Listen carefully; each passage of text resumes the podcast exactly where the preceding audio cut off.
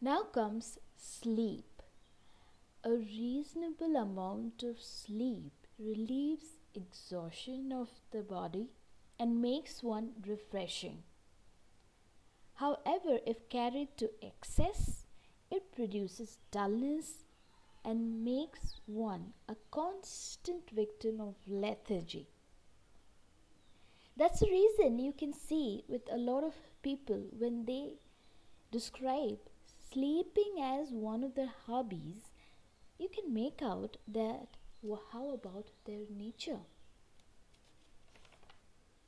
They cannot be active throughout the day. Every now and then they would look for opportunities to sleep. Not only their body becomes lazy and lethargic, but also their mind becomes similar kind. If you ask them to do anything, they cannot pay attention properly. So it becomes very dangerous actually to get into the habit of sleep and get addicted to it. Because too much sleep encroaches upon valuable moments of our human existence to no purpose, which is itself is a serious loss. On the other hand, you might have come across people who are overactive or you can call them to be hyperactive. They wouldn't sit at one place. If they have to, you know, do something, they would continue doing that.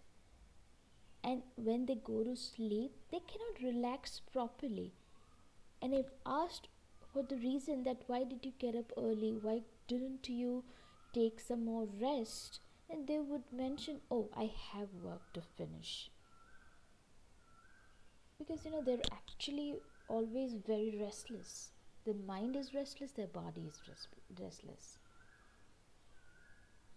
Thus, by keeping exaggerated vigils, one is ne- never able to overcome exhaustion of the body or attain freshness. Now, if we compare ourselves with them by thinking that, oh, how active they are, you know, they're always uh, so active they do things so fast so promptly whereas you know i cannot. But remember those people who are hyperactive in nature? In reality their body senses and vital organs get slack. The body falls a victim to disorders of various kinds and they're constantly under the spell of sleep and lethargy. And if you talk to them, you know, they get angry, they get irritated very soon.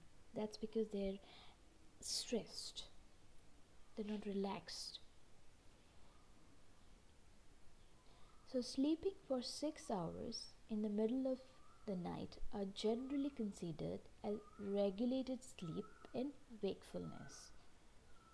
Though this is a general rule, it is not indispensable that all should devote six hours exclusively to sleep.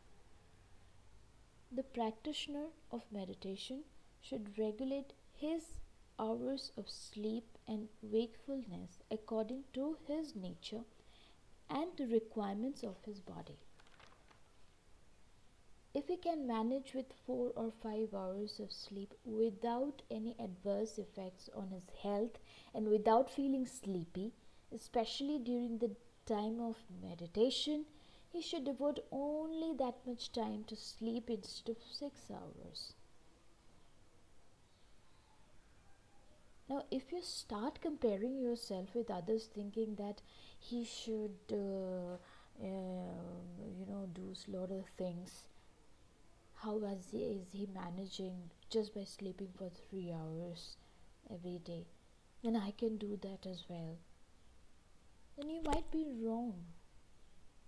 And you might only face frustration and disappointment. It's very much essential for us to understand our body system and nature. If by sleeping for three to four hours I don't feel fresh and I feel sleepy, I cannot be productive in my deliverances.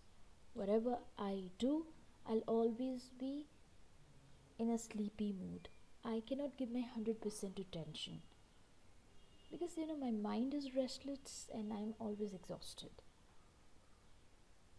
Therefore, in order to keep our body in sound health and to avoid interference in the practice of meditation, the practitioner should neither sleep too much when judged from the requirements of his body and his nature, health, and age, nor should he abstain from sleep altogether. These are the small, small things which we can take care if we want a successful meditation. I hope it really helps. Thank you. See you soon for the next part. Thank you for hearing me.